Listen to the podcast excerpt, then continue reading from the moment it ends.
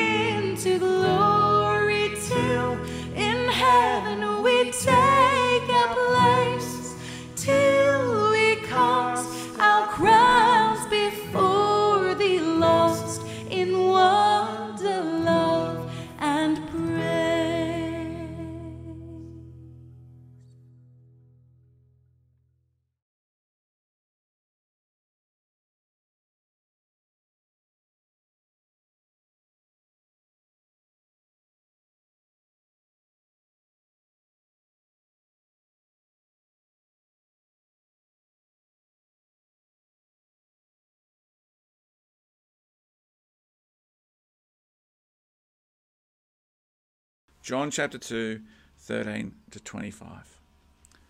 Let me pray.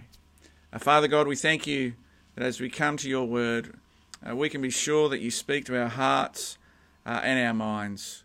Uh, show us the glory and wonder that is your Son, Jesus. Lead us in the way of repentance and faith. We ask this in Jesus' name. Amen. I want to begin by asking you how do you know when someone has authority? Uh, maybe it's a title, maybe they're a doctor or a captain or a constable. They're all people with authority, aren't they? Uh, maybe authority is expressed, you know, in that fancy way where people put letters after their name to communicate that they're educated, that they have expertise. That conveys authority. Or maybe it's clothing. Clothing conveys authority. We saw that at Rod's installation as bishop, didn't we, the other week? All those bishops, did you see them? There were so many. Uh, or what about our stuff? Uh, what if a farmer uh, gets himself a John Deere 6195 front wheel assist with dual wheels and he's got that on his land? Uh, that would convey some kind of authority in the farming sector, wouldn't it? Sometimes authority is demonstrated by criticism, like when a doctor corrects a diagnosis. Uh, that's a mark of authority. Yet all, authority is also demonstrated uh, like a footballer. A footballer who is so good they basically pick themselves in the first 13. Uh, so good they become captain. It's, they pick themselves. Uh, demonstrated expertise, actions, is the mark of authority as well. So we have all these aspects of authority, and I've, I've got your brain working overtime. When we come to John chapter 2, how does Jesus, how do we know he has authority? Is it his title, Lord or Christ? Don't remember that in the text. Is it his clothing? No, probably not. Does he drive a green tractor? Ta- does he drive a green tractor like a really expensive one? No, he doesn't. That's just silly. But he certainly corrected and taught with authority, didn't he? But what about in our text? What does it look like here? Because Jesus is asked directly in verse 18, by what sign, what authority do you do these things? And of course, Jesus' answer is striking. So, to our passage, notice there are two movements. The first one begins at verse 13. It's almost time for Passover. So, Jesus goes up to Jerusalem. And when he gets there, Jesus doesn't like what he sees, so he literally turns the tables. That's the first section. Uh, the second section begins at verse 18 with a little um, banter, the, the back and forth, the interchange, where the Jews ask Jesus, What sign can you show us to prove your authority to do all this? And then Jesus comes out with his epic answer. I think it's epic anyway. But let's pick it up at verse 13. When it was almost time for the Jewish Passover, Jesus went up to Jerusalem. In the temple courts, he found people selling cattle, sheep, and doves, and others sitting at tables exchanging money. So he made a whip out of cords and drove all from the temple courts, both sheep and cattle. He scattered the coins of the money changers and overturned their tables. To those who sold doves, he said, Get these out of here. Uh, stop turning my father's house into a market. His disciples remembered that it is written, Zeal for your house will consume me. Notice the pa- Passover is the setting. Passover is celebrated in Jerusalem. People just, uh, travel there to celebrate the feast. Passover, when the blood of the Lamb covers the door uh, frames of the houses as God's judgment on Egypt passes over households covered by the blood. Yet judgment lands on those houses not covered. It's a reminder of God's grace, this Passover festival, as judgment passes over, but also not only grace, but also judgment, of course. And today, judgment on the, all those who oppose God. Now, today we know who the Lamb of God is, don't we? That we know it's Jesus. And John the Baptist, back in chapter 1, verse 29, not very far away, has already told us look, behold the Lamb of God who takes away the sin of the world. And so we can be very confident within the first sentence, we know that, um, uh, it's the blood of the Lamb, Jesus, that God's judgment passes over us and instead God's judgment lands on him who lived and died for us.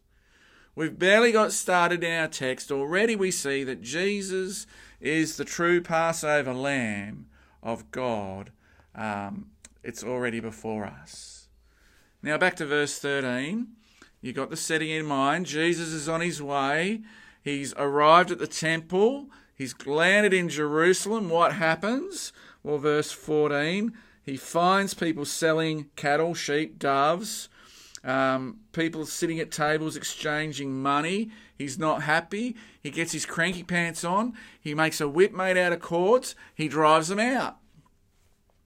Verse 16 To those selling doves, Jesus said, Get out of here. Stop turning my father's house into a market. Now, driving out people who sell doves for a living. Is that is that called a coup? I'm certainly their their feathers would have been ruffled, I think. But anyway, that's offered for you to think about. A coup, coup. Okay, but we've been here before, though, haven't we? We know this passage. We read this and we go, yeah, that's right. Jesus is against unjust commercialization of the temple. He's angry about the greed of the temple hierarchy. That's right. Temple leaders are here lining their pockets while spiritually compromising others, particularly the Gentiles. And it's all happening where? In God's house. The symbol uh, of God's love and His power and His presence and authority. It's His house and this is what they're doing there. Certainly, the disciples have reflected on this event and pointed to Psalm 69, verse 9. Uh, here is the one with zeal for the Father's house. That's all there. It's a zeal for God's house that will, we know, consume Jesus. Indeed, it did consume him, didn't it? Uh, Jesus, the Passover lamb, will later die on account of all of this. But what is our application here at this point? Do we then, do I talk about pastors gaining um, financial advantage at the cost of other people's spiritual well being? Is that what we talk about? Do I talk about the prosperity gospel? where empty headed preachers of God's word tell their people to give, give, give, more money, more money, more money, so that they'll be more blessed, more blessed, more blessed. Is this what I do? Give, give, give, and God will return it to you in spades. That's the line. Uh, it's the promise of prosperous health and prosperous wealth. The key is you've got to put, more money in the plate. And there, there are preachers out there that do that. You turn on your TV. Uh, on a Sunday morning, they are right there asking for money. Uh, it's not okay. Or, alternatively, maybe this is where I get critical of Christian bookshops.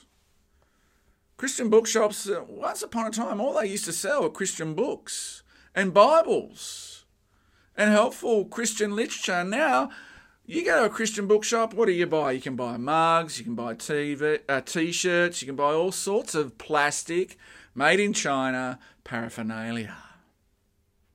It's like faith becomes this money-making enterprise, and I wonder, does that sit right? Is that okay with you? Well, we won't resolve those two things, but we will come back to this question about Jesus' authority, because it's still out there. Certainly, his actions speak to his authority, don't they? Uh, but why? Well, look at verse 18. We move to the second movement now. You ready? Come with me. Verse 18. The Jews then responded to him, What sign can you show us to prove your authority to do all this? Jesus answered them, Destroy this temple, and I will raise it again in three days. They replied, It has taken 46 years to build this temple, and you're going to raise it in three days? But the temple he had spoken of was his body. After he was raised from the dead, his disciples recalled what he said, and then they believed the scriptures and the words that Jesus had spoken. They asked for a sign? By what sign? I thought when Jesus cleared out the temple, that was surely a sign. Maybe you did too. But no, please prove your authority to do all this. Um, notice the concern of the Jews isn't about right worship. It's not about uh, a right way of approaching God. No, this seems to be a question about protocol and authority. It's uh, who said you could do that kind of thing. And here, well, what's Jesus' answer? It's, oh, I love this answer. Verse 19, can you see it? Destroy this temple, and I'll raise it again in three days. It's almost like a riddle, isn't it? It's like Jesus is throwing it back in their face. It's almost, is he saying, You're bothered about me cleansing the joint? Well, tear the whole place down, why don't you? Tear it down and I'll show you real authority. Tear the joint down and see what I'll do. I'll raise it again in three. You want to talk about clearing the temple? Tear it down, I'll raise it up in three. Wow! Let's do that. And that'll be your sign. I'm good for my part. How about you? Are you good for yours? Tear it down. I mean, it's completely outrageous, isn't it? It's a great reply because really anyone who can do that, surely restore a temple within three days of its complete destruction, of course they have authority to clear out the traitors and regulate temple practices and do all the other. It's a clever answer because he leaves them nowhere to go. They got nowhere to go. Verse 20. It's taken 46 years to build this temple. You're going to raise it in three days. That's what they say back. They, it's ludicrous. They obviously take Jesus very literally. Uh, verse 21 But the temple he had spoken of was his body. After he was raised from the dead, his disciples recalled what he said. Then they believed. Then the light came on. Ding! Light bulb moment. They believed in the words, they believed the scripture, and they believed the words that Jesus had spoken. Do you see how important this passage is? The body of Jesus is the temple of God. That's what he's saying. The temple of God is no longer what we might call the old temple. The temple of God is not a building, any building out there in Palestine somewhere. No, God's temple, the very dwelling place of God, is the body of Jesus. And it's curious because we've already been told that in John's Gospel in chapter 1, verse 14. The Word became flesh and made his dwelling among us. It quite literally says that God tabernacled among us. We have seen his glory, the glory of the one and only Son who came from the Father full of grace and truth. Not a new idea. And so when Jesus says he'll raise the temple of God in three days, he's actually talking about his own death, destroy this temple. He's talking about his own death, but he's also talking about his resurrection, raise it in three. He could be pointing to himself as he said that. Destroy this temple and I'll raise it in three. But the text doesn't say that. Now, do you see what Jesus has done here? They ask for a sign of authority. Jesus gives a riddle, points to his bodily death and resurrection. That is the sign. You want a sign? You want authority? The sign I give you is my death and resurrection. Do you see that? Destroy this temple, me, and I'll raise it in three. That's the sign of my authority. The sign of my authority, Jesus says, will be my death and resurrection. And just to add to the wonder here with the Passover, triggered early in our minds, it is in this temple, Jesus, the ultimate Passover sacrifice takes place. Get your head around that. Isn't that profound? That in this temple, the one we know to be Jesus, the ultimate Passover sacrifice takes place. Within three days of his death and burial, Jesus Christ, the true temple, he'll rise from the dead. So let me check again, just to make sure we've got this crystal clear. What is the sign of authority Jesus offers? It's his bodily death on the cross and resurrection. That's what he's forecasting here in a cryptic kind of way. But surely, you might say, surely the cross is a symbol of shame and disgrace and weakness. The cross is a joke to the world. I mean, if you tell a Muslim that God died on a Roman cross, it's incomprehensible to them that God would do that. The Christian must know, however, that in the cross and resurrection, Jesus exerts his power and his authority over sin, the world, and the devil, the great enemies. Sin is paid for on the cross. Boom, authority. Death has lost its sting. Boom, there's more authority. The world is on borrowed time. There it is again. And the devil is a bound enemy like a dog on a leash.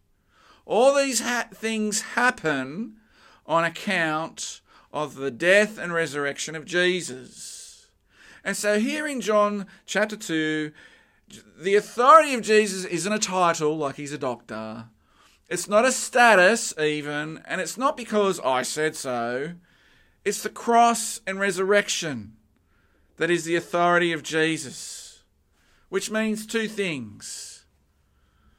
It means that Jesus doesn't have authority just because you decide he's got authority.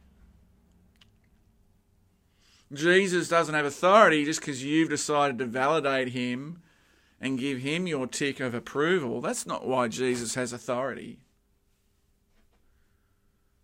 Jesus doesn't actually need us to validate him. He doesn't actually need our testimony. That's what verse 25 says.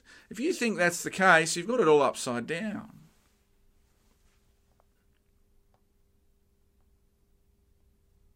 Jesus' authority is demonstrated. He does it. He picks himself, so to speak. Jesus has authority because he goes to the cross and he rises again, and because he lives.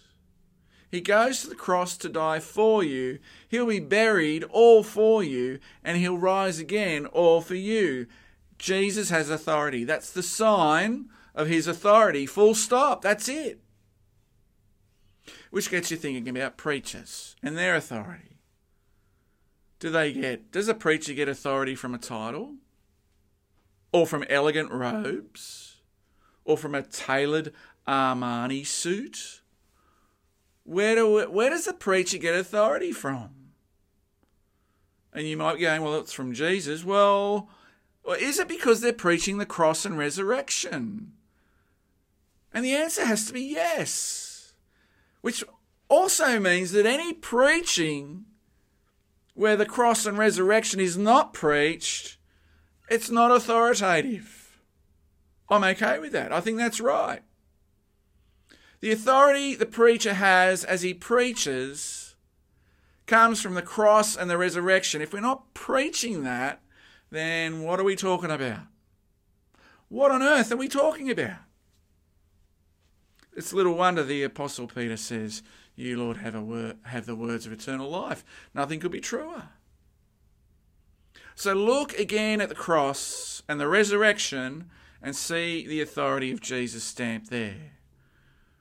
But let me look up Revelation chapter 1. Yeah, I forgot it was coming. I'll put my Bible down. Revelation chapter 1. This, this glorious picture of the risen Christ. And in verse 17, John sees him, falls at his feet, though dead. And then the risen Christ places his hand on John and says, Don't be afraid. His authority, don't be afraid. I'm the first and the last. I'm living. I was dead. And now look, I'm alive forever and ever. And I hold the keys of death and Hades. The one with authority on account of his death and resurrection. He now holds the keys to death and resurrection. Death and life, if you want to put it that way. That's Jesus. It's a picture of his authority. Quite literally, life and death are in his hands, which means you've all got to reckon with him. I have to, you do as well because one day every knee will bow before him. So the invitation today is to bow before Jesus as the one with authority, the one who died for you, the one who rose again for you so that you can have new life. Bow to him. Bow to him means going with grace. Take the invitation. Come to the Lamb. Get your sin reckoned with. Get right with God on account of Jesus. Don't wait until judgment comes. It's too late then. Bow to Jesus today. That's the encouragement. And I suspect most of us would say we have. And we praise God for that. Praise God that we have. And so if we have, if we are believers who follow Jesus and we've bowed to him, uh, so to speak, with our lives, well, what does the risen Christ say to us today? Well, come with me to Matthew 28. We'll finish with this. See, I did it again. I put my Bible down. Matthew 28. The risen Christ. What does he say as we focus our eyes on him?